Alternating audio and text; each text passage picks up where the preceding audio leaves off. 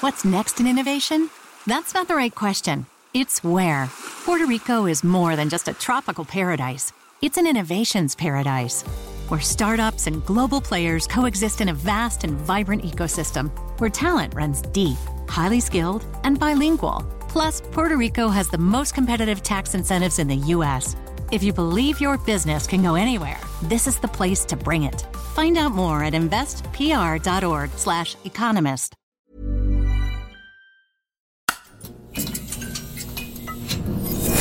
The Economist. Hello and welcome to a special episode of The Intelligence, marking two years of war in Ukraine. Since February 24th, 2022, tens of thousands have lost their lives. Front lines have moved by kilometers and then just meters. Ukraine's military leadership has changed, but its president has not. Volodymyr Zelensky's term ends this year, but the war may delay an election as it's delayed so much else in Ukraine. For now, he remains the steady voice of the country, yesterday, as so many times before, warning of the costs of failing to aid his war effort. Will Ukrainians survive without Congress support?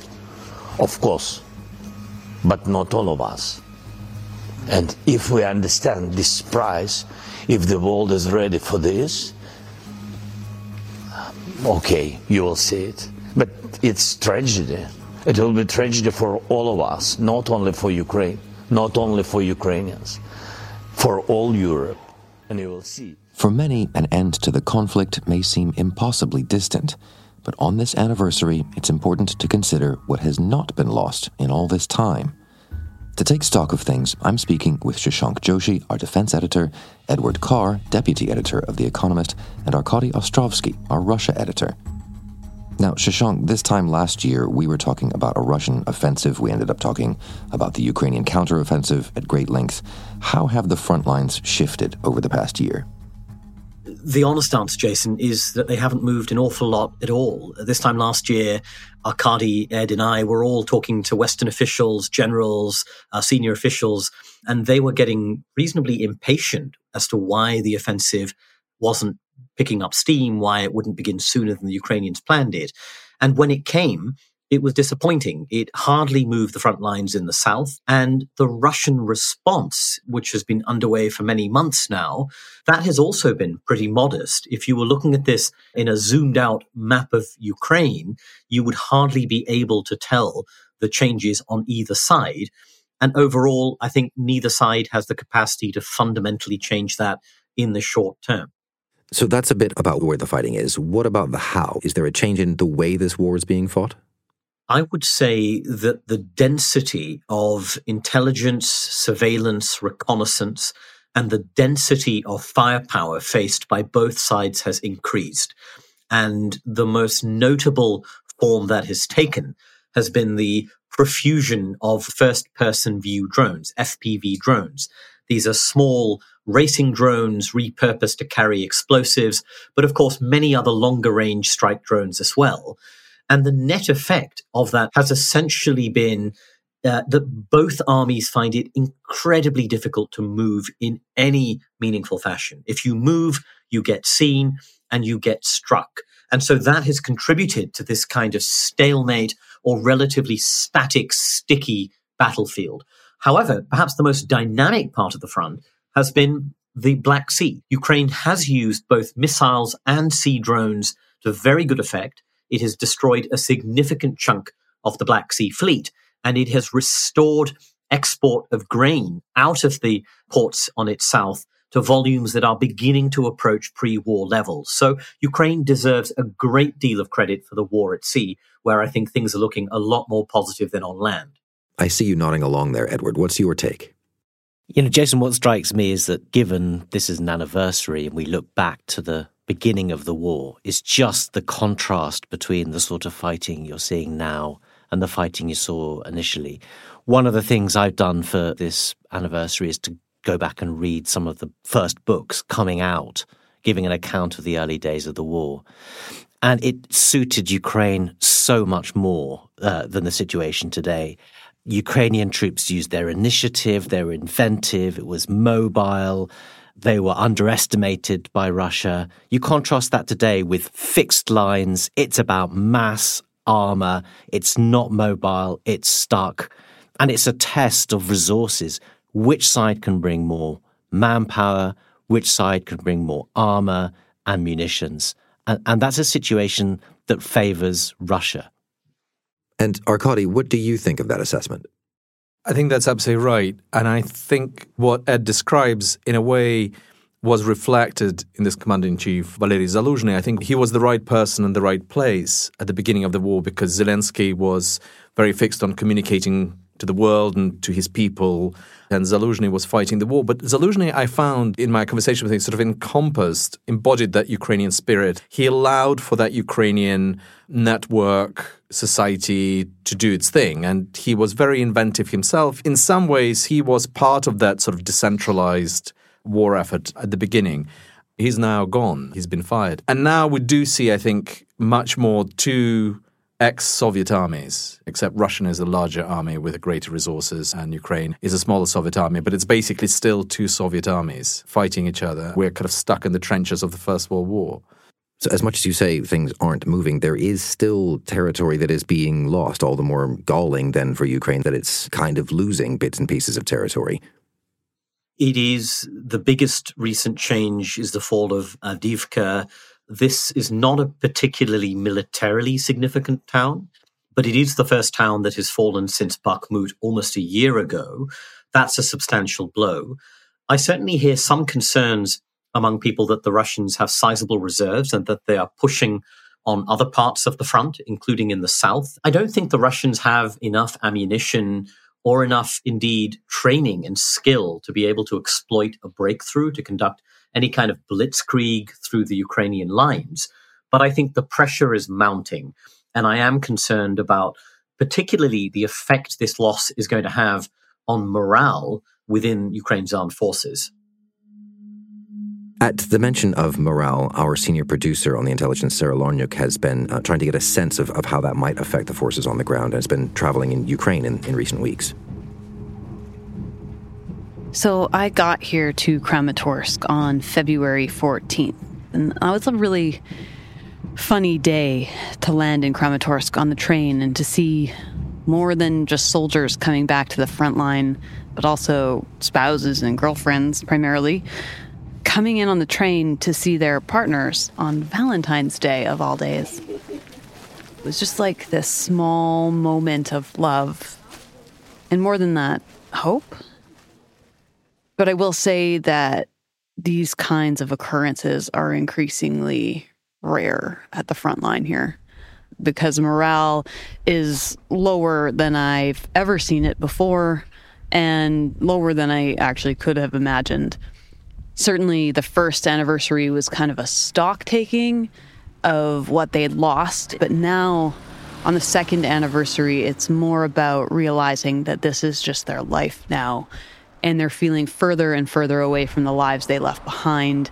The people I'm talking to here have been here for 15, 17, 19 months, really without any rotation away from the front line.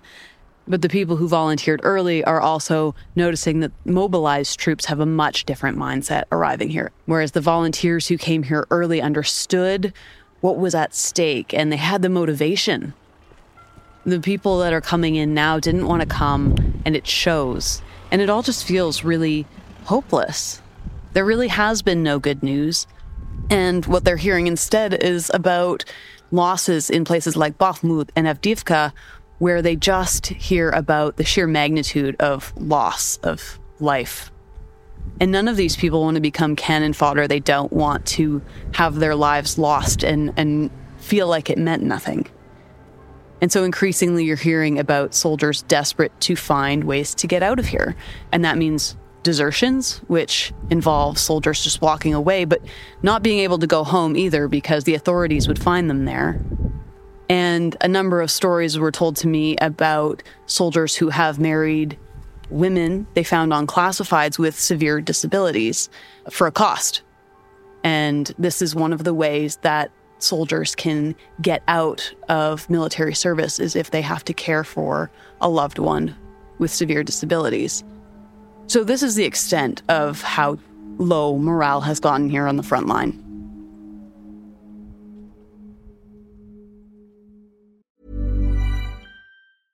Ryan Reynolds here from Mint Mobile. With the price of just about everything going up during inflation, we thought we'd bring our prices down.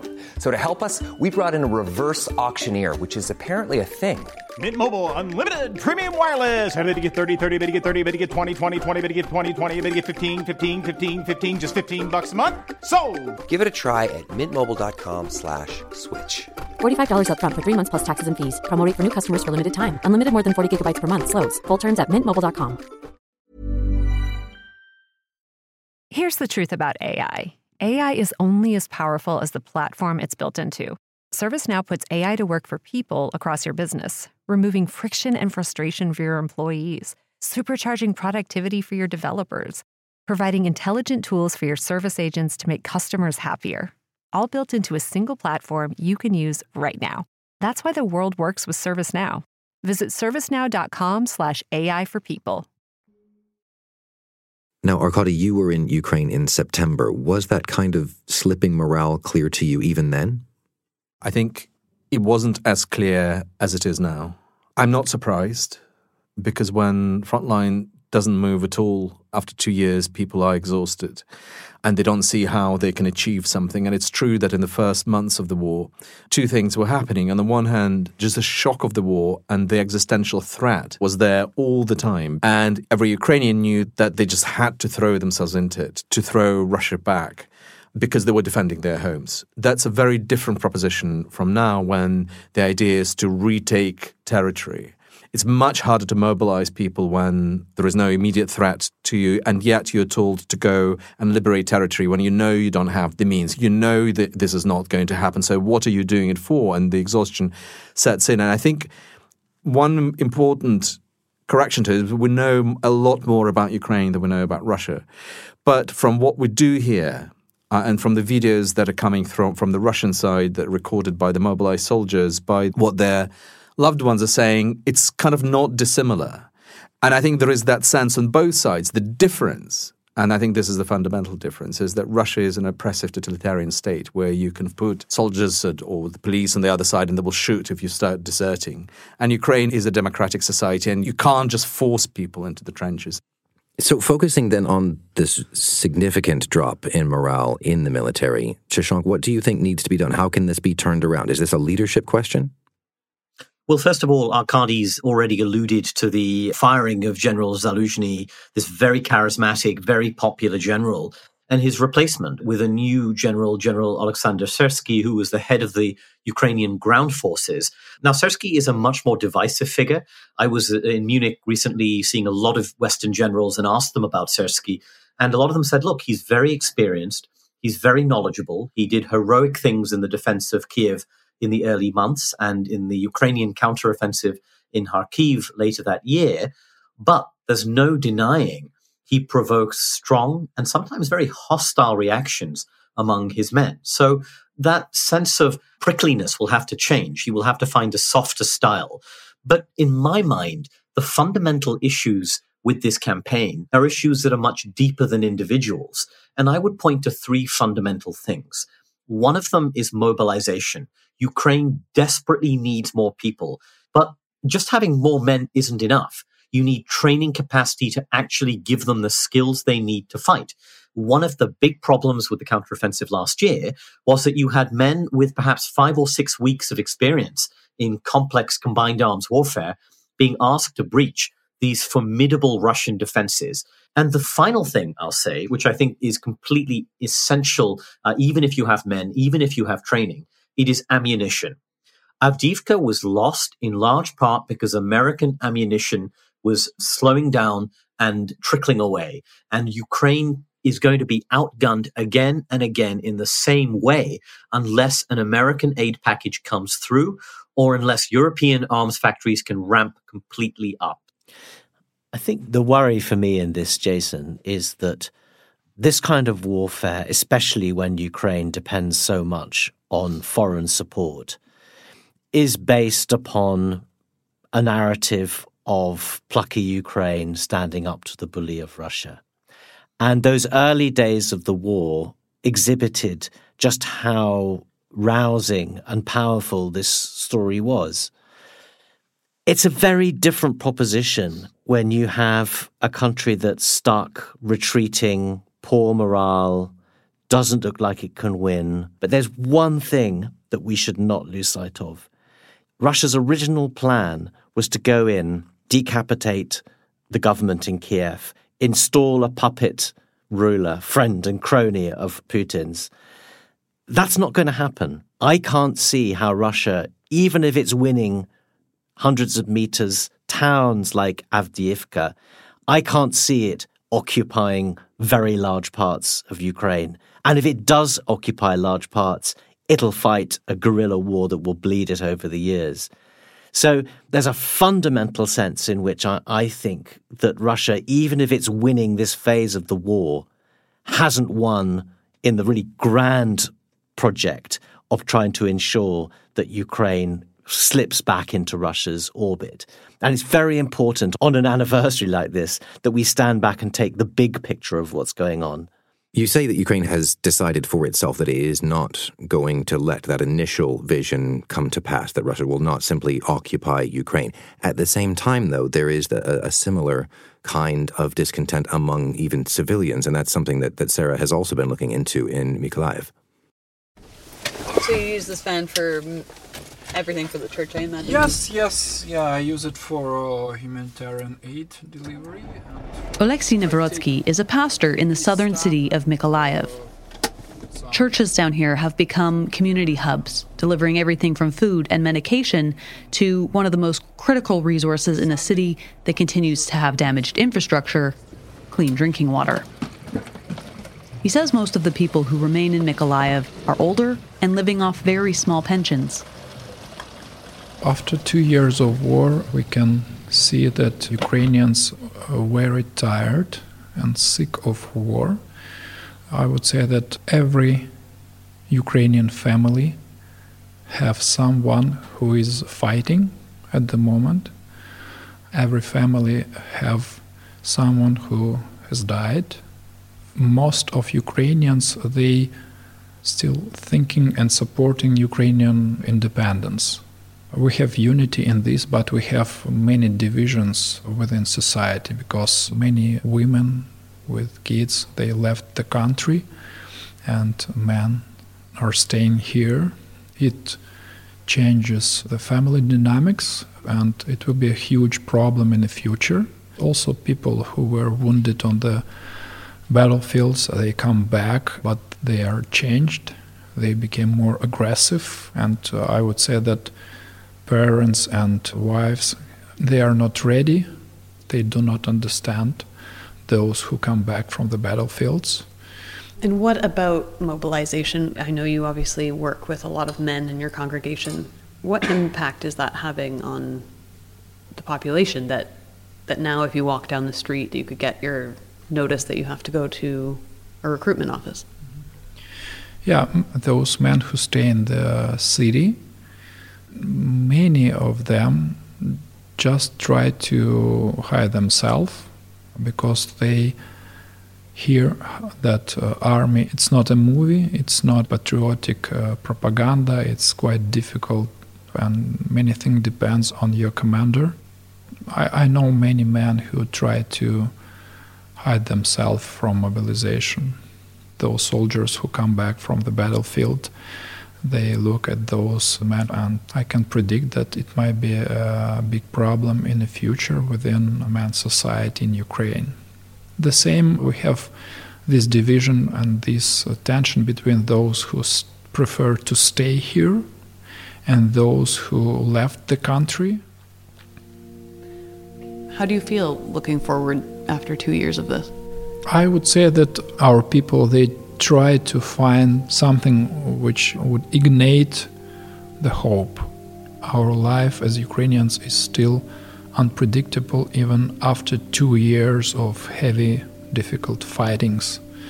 So I would say that hope is the most deficit stuff here in Ukraine at the moment. You're short on hope? Yes, I would say yes. At this moment, yes. We've heard then how people who are in the military are trying to find their way out. We've heard how civilians who are not yet in the military are trying to hide from that possibility. We're hearing that there is a, a deficit of hope, very clear cut. How can that not affect the war effort moving on from now?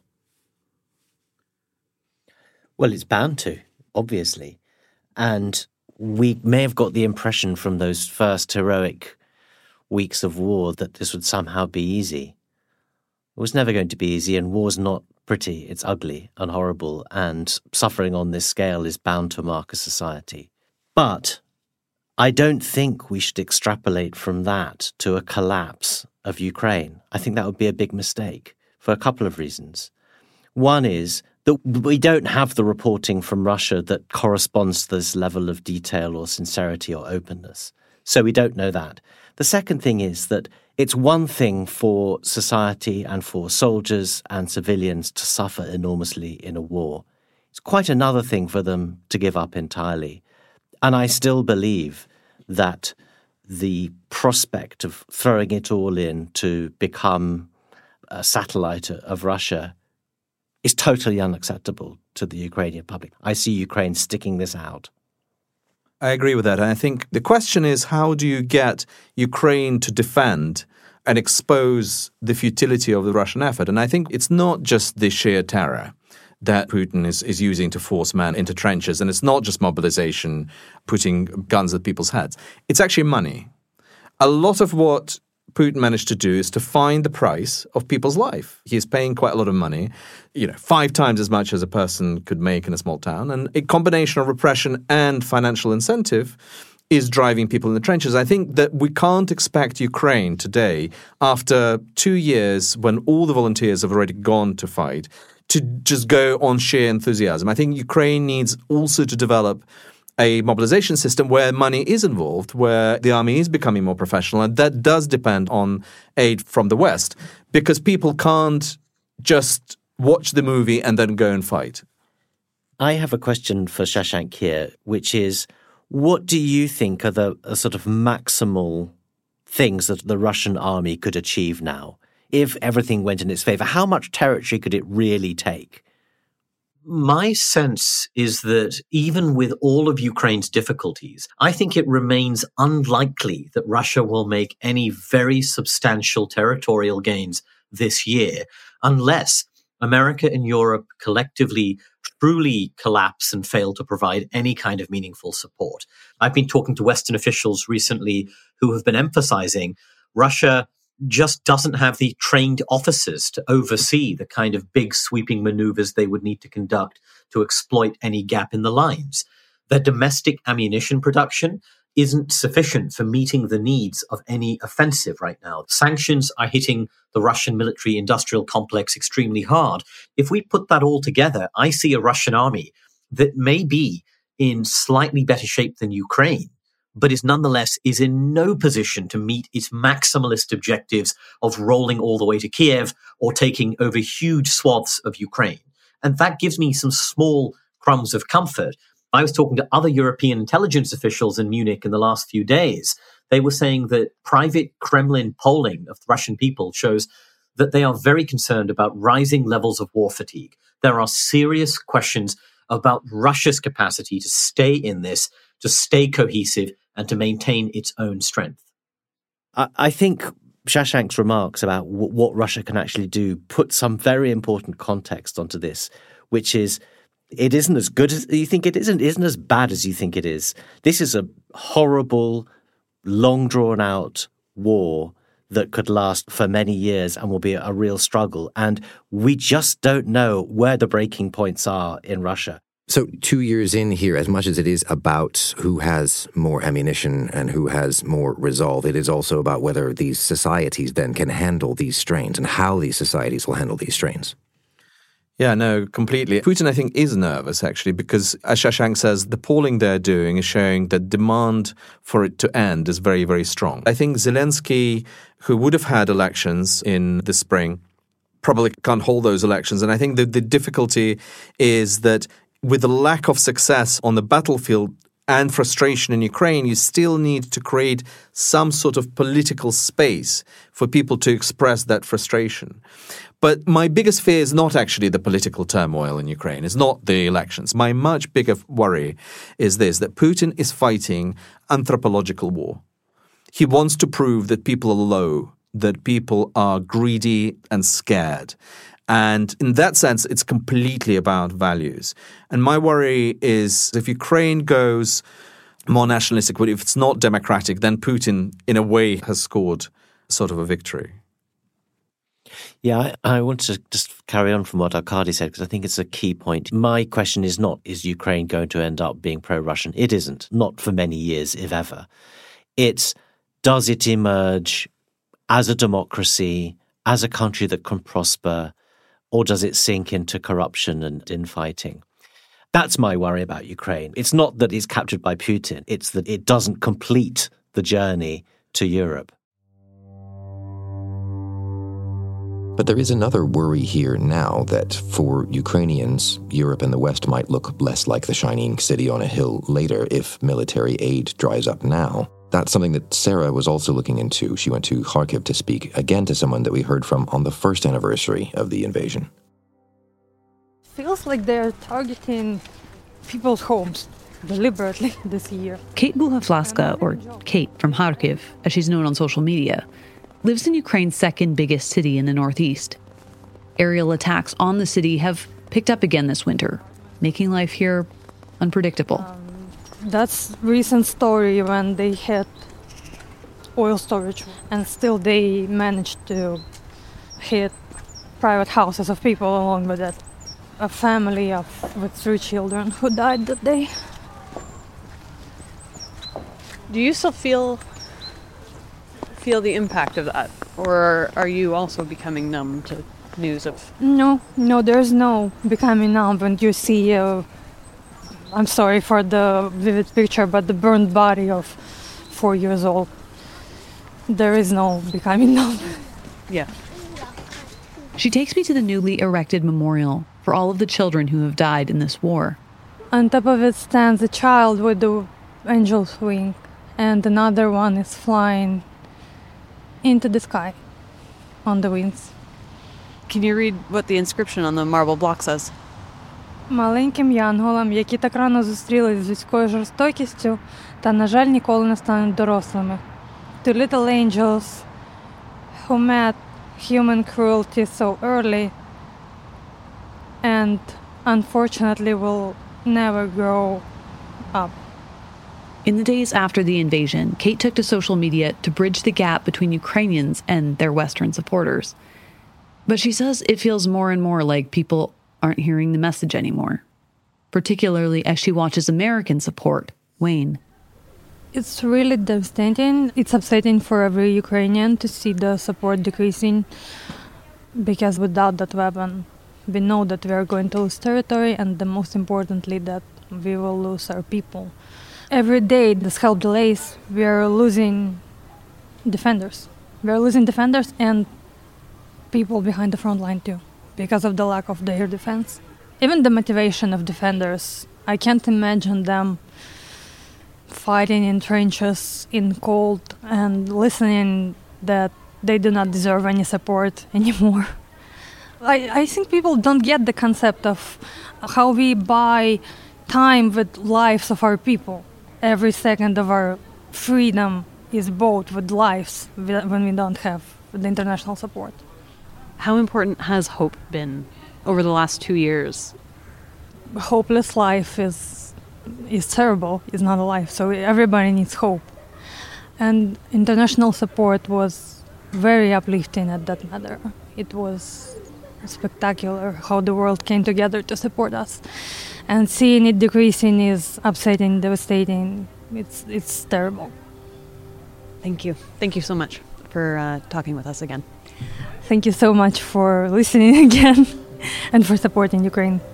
Please keep supporting. Ed, I want to ask you how you read that sense of abandonment, which is surely shared fairly widely in Ukraine at this point. Yeah, I think it's entirely justified, Jason. Just think of it from Ukraine's point of view. They've been supported hugely by the West, and then suddenly, for internal reasons, the logic for America's inability to vote through this large package is driven by internal politics. It may masquerade as geopolitics, but it isn't. It's internal politics. And that seems, from outside the United States, unbelievably foolish. I spoke about it actually at length on the podcast Checks and Balances for this week, which is coming out today. But it's about America's inability to see its real interests here and to rise above domestic politics. And I think frustration and anger at that and the consequences that are not just very, very bad for Ukraine, bad for Europe, but also bad for the United States, is a reason to be angry. I regret that we're sitting here two years in. I regretted when we were sitting here when it was one year in, but keeping in mind we have to think about this in long term terms now. What should we be looking out for in the year ahead? What should we be expecting or, or in, uh, particularly worrying about, I suppose? Shashank, would you like to start? As we know historically, long wars are often won or lost economically, socially, politically. And what I'm looking at is the war at sea, the naval contest, Ukraine's ability to revive its economy. I'm also looking at what we call the campaign of deep strikes, the strikes deep behind enemy lines, both by Russia, which of course has been bombing Ukrainian cities relentlessly, but also at Ukraine's reciprocal campaign of strikes on Russia.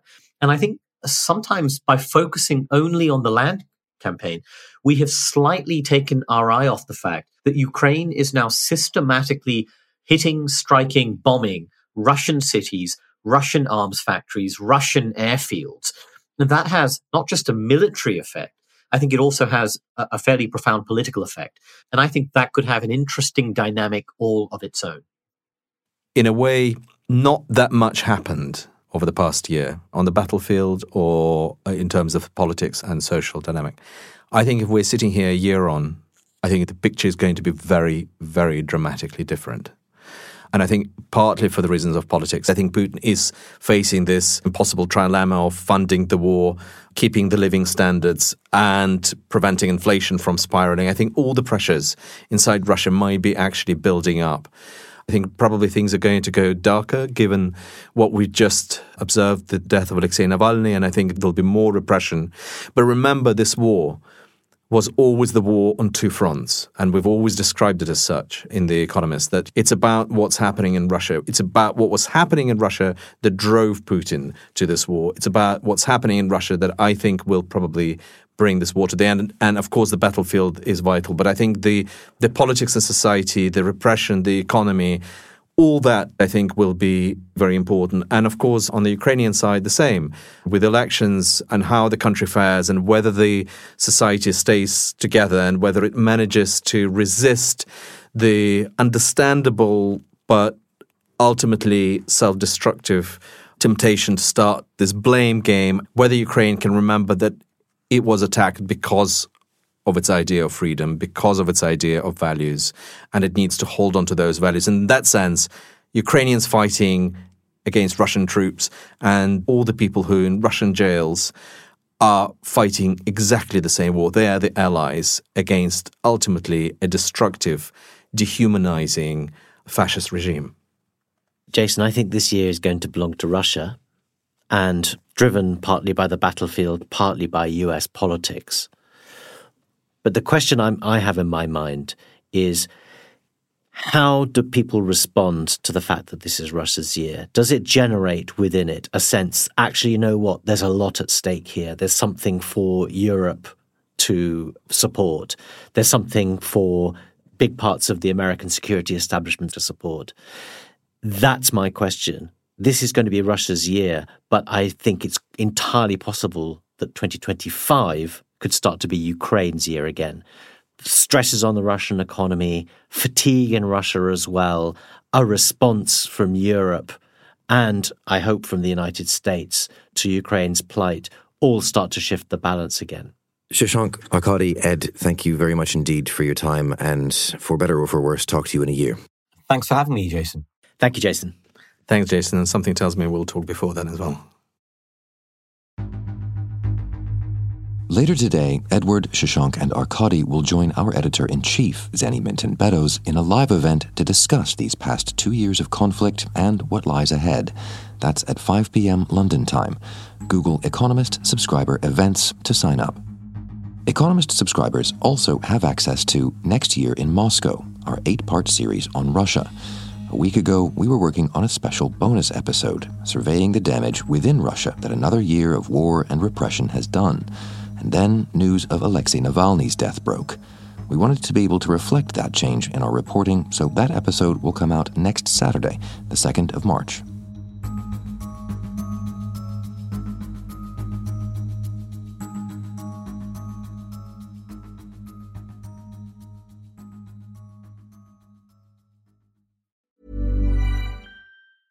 Hi, this is Janice Torres from Yo Quiero Dinero. If you own or operate a business, whether it's a local operation or a global corporation, partnering with Bank of America could be your smartest move. By teaming with Bank of America, you'll enjoy exclusive digital tools, award winning insights, and business solutions so powerful you'll make every move matter. Position your business to capitalize on opportunity in a moment's notice. Visit bankofamerica.com slash banking for business to learn more. What would you like the power to do? Bank of America NA, copyright 2024.